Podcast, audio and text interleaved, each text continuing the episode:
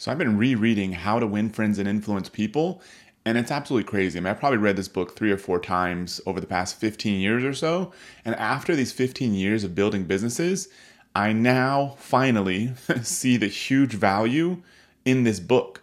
It's basically a manual of how to be a happier leader and an entrepreneur.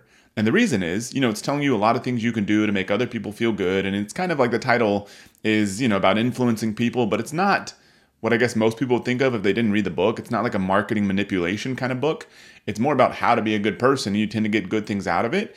And I've heard other people call this the boomerang effect, which I've found in my own experience trying some of this stuff out. And even before all this, trying other ideas out when I worked with this coach for four or five years. Um, what tends to happen when you put stuff out there, you tend to get that back.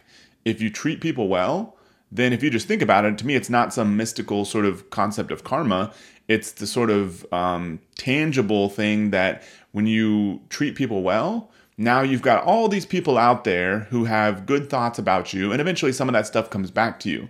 And I find the exact same thing when it comes to leadership. So not only do you feel better immediately because you're treating people well, but also it tends to produce better results. And so I want to go over six of what I think are the most important parts of becoming a better, happier leader that are mentioned and emphasized in that book. So, number one, don't criticize, condemn, or complain.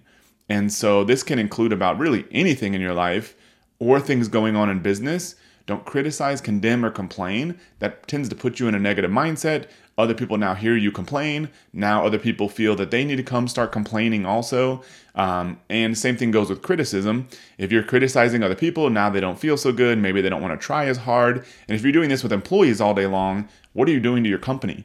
I mean, you're potentially just demotivating everybody in your business. And believe me, I've been the worst at this. My mind immediately goes even when I'm not necessarily being negative, my mind immediately goes when I see something to how can it be better. But what that comes off as as is criticism. It's not the most effective way to communicate and to get people to be to improve and be more productive. So number 1, don't criticize, condemn or complain. Number 2, this has probably been the most important one and biggest one for me to work on. It's kind of the counterpart to number 1. So number 2 is praise praise lavishly. So, lavishly is from the book. Um, but what they're getting at, and it's kind of combined in a few different areas of the book, but it's really every small improvement that you see, call it out, acknowledge it, express appreciation. Every small improvement that you see, make sure the person knows that they did a good job. What tends to happen, and there's a quote in this book, and I've heard this from a lot of different areas over the years, not just this book. There was, you know, a soccer coach that uses strategy very well. There's been some big leaders in business that have used this strategy very well. Um, the quote from this book that I think kind of sums it up is when criticism is minimized and praise emphasized, the good things people do will be reinforced and the poorer things will atrophy for lack of attention. So I believe what they're saying is that if you say, forget criticism, I'm just going to keep pointing out the good things, then eventually the bad things will kind of go away. Now, if it's something egregious, some huge ethics violation or something, maybe that's different. Um, but in general, it's easy for us to point out the stuff that should be better. But what if we only pointed out the stuff that is good? then I believe that the good things will keep getting emphasized and the bad things will eventually sort of go away. That's been my experience. And the cool thing is, is you kind of win twice. You win once because it, I think, produces better performance out of people. They feel better. They keep doing more of the good things. They keep getting better. They stay motivated. But then also, you feel better immediately because you don't feel like you just had this negative conversation. You don't feel like now the other person is pissed off. You don't wonder if you said that tactfully enough. If all you're doing is praising people for good stuff all day long, you feel better immediately, and I believe it produces better results. So, number three, talk in terms of the other person's interests. This is a big one for me also because I tend to want to just get straight to business, straight to the point. But building some rapport first, I think sets the ground for a much better interaction. And also, when you're talking with employees or business partners or whatever, it's good to know like, what are you trying to get out of this thing? Or what are your goals? What do you want? And so then you can kind of frame what you want in terms of what they want. So if they're like, oh man, what I would really want is to make sure that I'm, you know, um, building equity in a business, or maybe it's that I really just want more cash flow or want more time off, then it's like, okay, cool. Then now you know how to motivate that person or what will motivate that person, and you can better lead them. So, talking in terms of the other person's interest is a much more effective way to communicate because your whole goal in typically communicating with somebody is either to get information or to guide some action that they're doing or to get them to do something.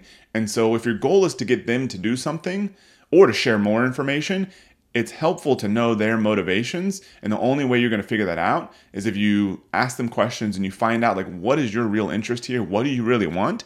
then you're going to be a lot more effective in dealing with them, whether it's an employee, business partner, or anybody else.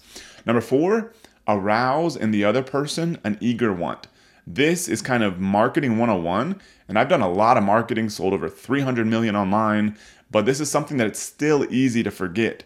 Whenever you're doing something, especially selling something or trying to influence somebody, always ask yourself, what does this other person want and how do I create that desire? So you have to talk in terms of their own interests. Anytime you put out a marketing campaign, we've done this many times where the marketing campaign will be like 50% off, but it's like, is that what that person really wants? Or do they want, you know, better health? They want to make more money. They want more freedom. Talk in terms of those things and then you back it up maybe with some discount. The only people that I think just a pure discount campaign is going to work for is if they already really want that product and what they really want is a cheaper price. But for everyone else who doesn't even want the product yet, you have to talk in terms of what that product is going to do for them.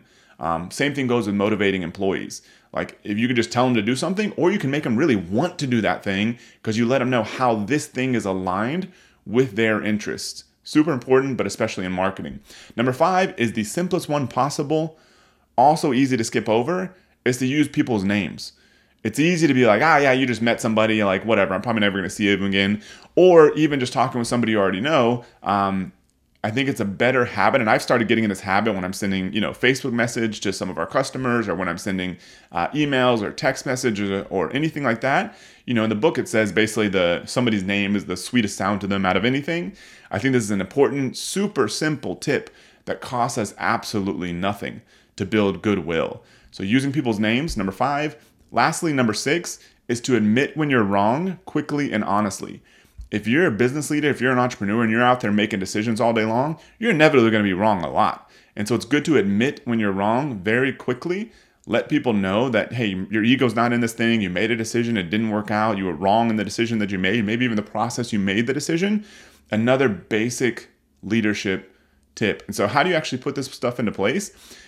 I'd say pick one of these and write it down for the day at the beginning of the day and then review how you did at the end of the day. So to re- recap, the six are number one, don't criticize, condemn, condemn, or complain. Number two, praise lavishly every small improvement.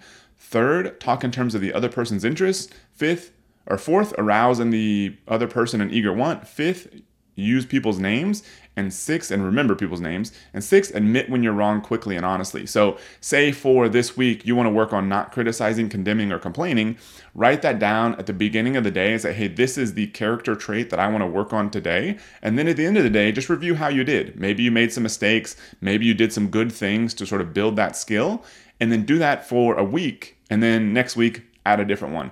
I found in my own life this is a good way to sort of improve those kind of soft character traits because it's just stuff you're going through every day um, and that's the only way you're going to get better at this is if you're going through the motions of a normal day it's not something you can just spend an hour on it's something that comes out of the interactions you have naturally throughout the day and so this is a super effective way to do that and then do one of these each week and they'll all eventually become habitual. And so for me, like big one I'm working on right now is the praising part. Like I said, because my mind immediately goes to criticizing the not criticizing, condemning, or complaining is somewhat easier for me because it's easy for me to just not talk, I guess sometimes.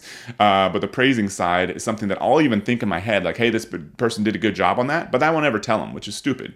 Like, why not tell them? It costs me nothing, but it can make a huge difference to that person um, to their confidence, to their skill building, to their motivation, um, that sort of thing. And so for me, that's the big one I'm working on. So I write it down literally every day as a reminder. I mean, I have in my notebook I'm looking at right now. It says praise every small improvement. It's literally the fourth item on my list of stuff to do today. And that's just kind of going to stay there all day. And I'll see how I did at the end of the day.